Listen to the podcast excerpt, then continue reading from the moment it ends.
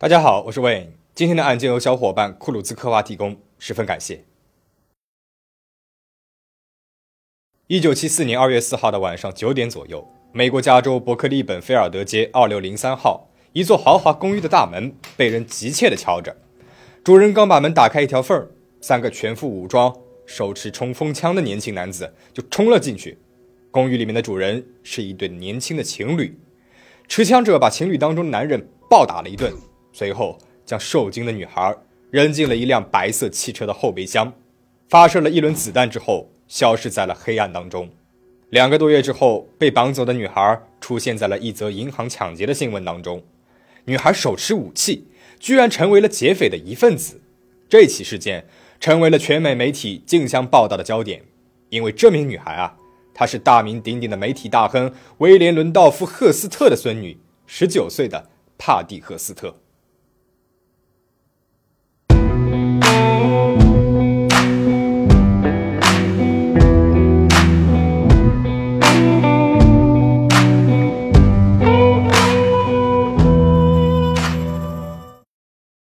赫斯特这个姓氏在美国可以说是家喻户晓了。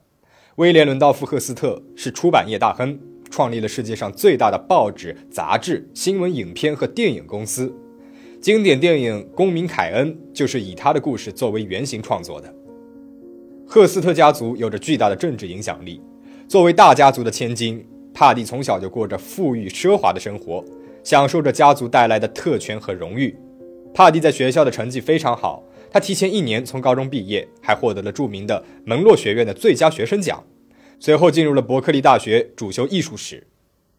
绑架帕蒂的是一个名字叫共生解放军 （S.L.A.） 的组织，由逃犯唐纳德·瑞夫蒂兹领导。S.L.A. 的目标是关闭监狱、结束一夫一妻制，以及消除所有其他创造和维持资本主义的机构。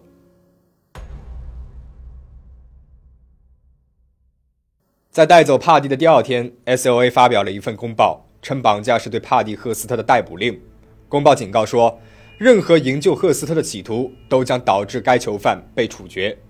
公报最后用大写字母写道：“消灭掠夺人民生命的法西斯昆虫。”八天之后，S.O.A. 向电报 K.P.F. 发送了一盘录音带和一个包裹，这是他们的领导者蒂夫·瑞兹的录音。他向赫斯特家族提出了释放帕蒂的交换条件。要求赫斯特家族出面找政府周旋，释放两名 S.O.A 组织的成员。这两个人在1973年杀害了奥克兰的第一位黑人校长马库斯·福斯特。不过，这一交换条件最终是被政府给拒绝了。录音带里面还有帕蒂充满了惊恐的声音。他对父母说：“妈妈、爸爸，我没事儿。我和一支拥有自动武器的战斗部队在一起。这些人不只是一群疯子。我想要离开这里。”我只是希望你照他们说的做，爸爸，快点做。电台收到的包裹当中还包括了一张帕蒂挥舞着卡宾枪、头戴贝雷帽、站在 S.L.A 的七头眼镜蛇标志前的照片。随后，S.O.A 要求帕蒂的父母救济加州的穷人，向每一个有需要的人分发价值七十美元的食物。这项行动估计将花费四亿美元。赫斯特家族和赫斯特基金会。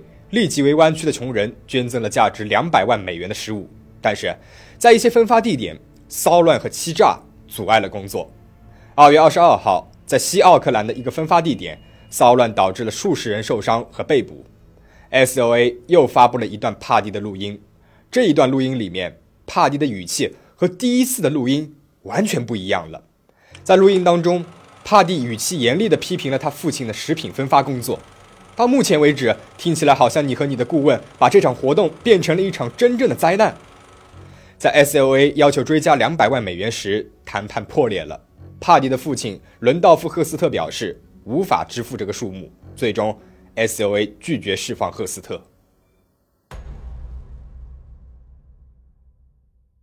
根据帕蒂后来的证词，在被绑架之后，他被蒙住了眼睛，双手被绑，关在了一个狭窄的壁橱里面。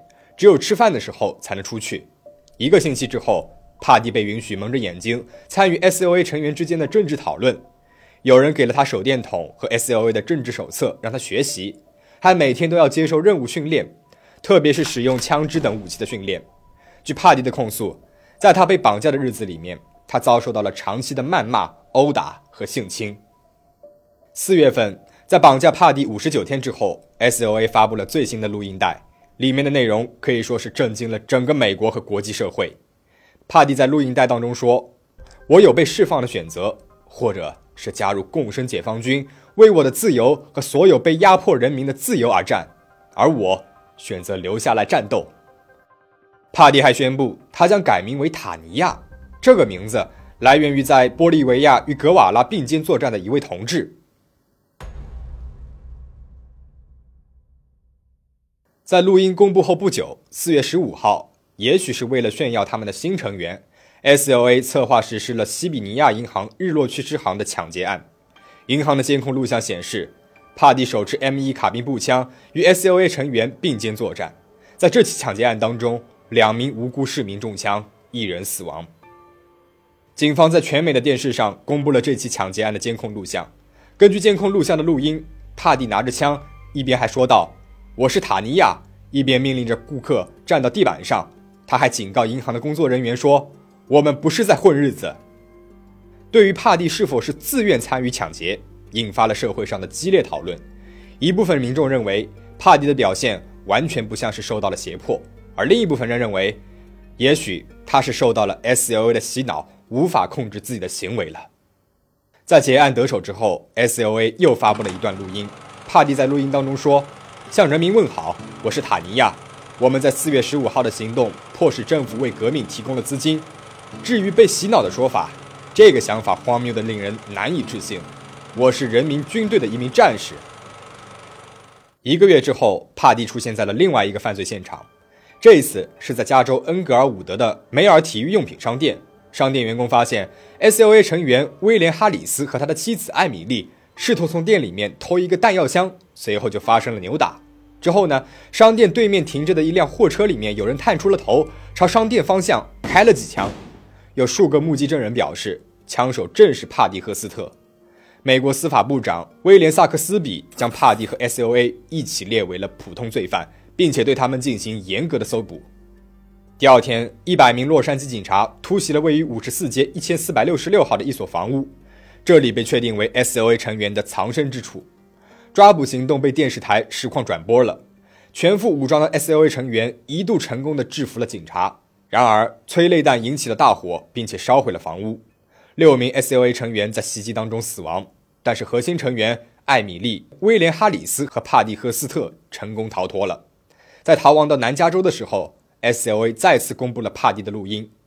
帕蒂批评法西斯主媒体描绘了一幅典型的扭曲画面：我美丽的兄弟姐妹在袭击当中丧生，而我将从火的灰烬当中重生。他还表示，他知道他接下来要做什么。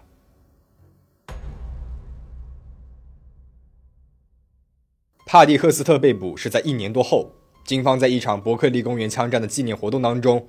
追踪到了 S.O.A 成员凯瑟琳·索利亚的踪迹，最终找到了 S.O.A 的核心成员艾米丽·威廉·哈里斯和帕蒂·赫斯特。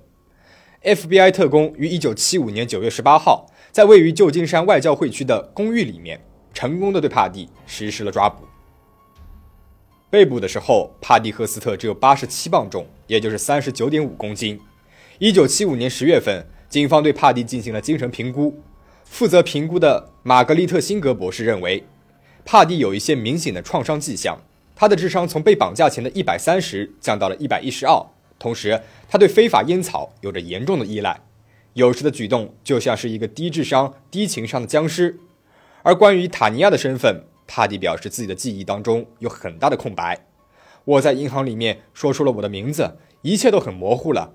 我的下一个记忆就是坐在离开银行的车子里面。在绑架事件发生两年之后，一九七六年二月四号，对帕蒂·赫斯特的审判在大法官奥利弗·杰卡特的法庭开始。审判再次轰动了整个美国社会。帕蒂的辩护由著名律师 F. 里贝利和他的助手阿尔伯特·约翰逊担任。贝利试图证明帕蒂是被 S.O.A 组织洗脑了，才会做出这一系列的违法行为。贝利在法庭上表示，帕蒂被绑架之后就失去了自由。他并不是 S.O.A 的自愿成员，被绑架期间的遭遇使帕蒂产生了某种斯德哥尔摩综合症的症状。为了自我保护，他错误地认同了绑架者的身份和行为。我们之前的片子里面也有提到过斯德哥尔摩综合症，或者叫战俘幸存者综合症、人质综合症，是指被害者对犯罪者产生了某种情感，甚至反过来帮助犯罪者的一种情节。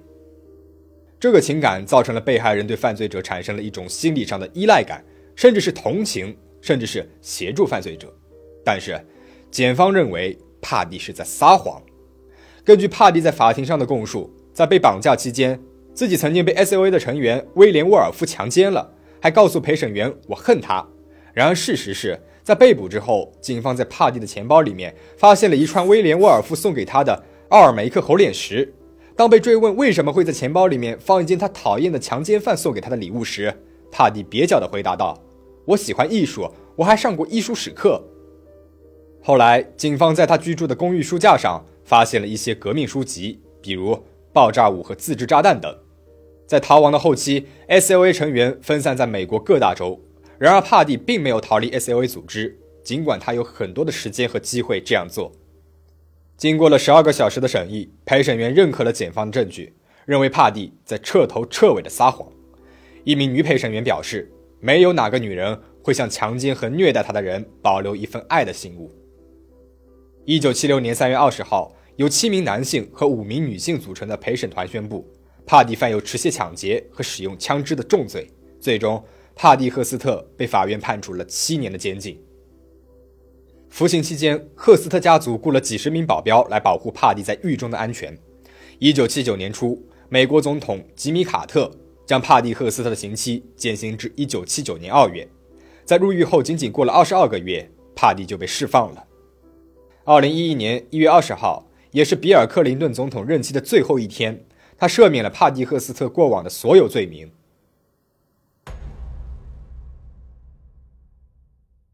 出狱两个月之后，帕蒂与他的保镖肖伯纳结婚，并且在康涅狄格州定居。后来还生下了两个女儿。一九八二年，他出版了自传《每一个秘密》。一九九六年，帕蒂与人合著了《圣西蒙谋杀案》。这是一部涉及他祖父在加州著名庄园的神秘谋杀案。一九八八年，他的回忆录《赫蒂帕斯特》被改编成了电影，帮助他开启了从影的生涯。在遇到导演约翰沃斯特后，帕蒂出演了沃斯特的四部电影：《哭娃》《连环妈妈》《佩克》和《疯狂的塞西尔》。在《疯狂的塞西尔》当中，帕蒂扮演了一名恐怖分子的母亲，帮助绑架了一名电影明星。帕蒂的人生标签不断演变。从家族继承人到绑架案的受害者，再从银行抢劫犯到电影演员，而在 S.O.A 组织当中的那段经历和扮演的角色，到底是不是真的？或许只有帕蒂自己知道了。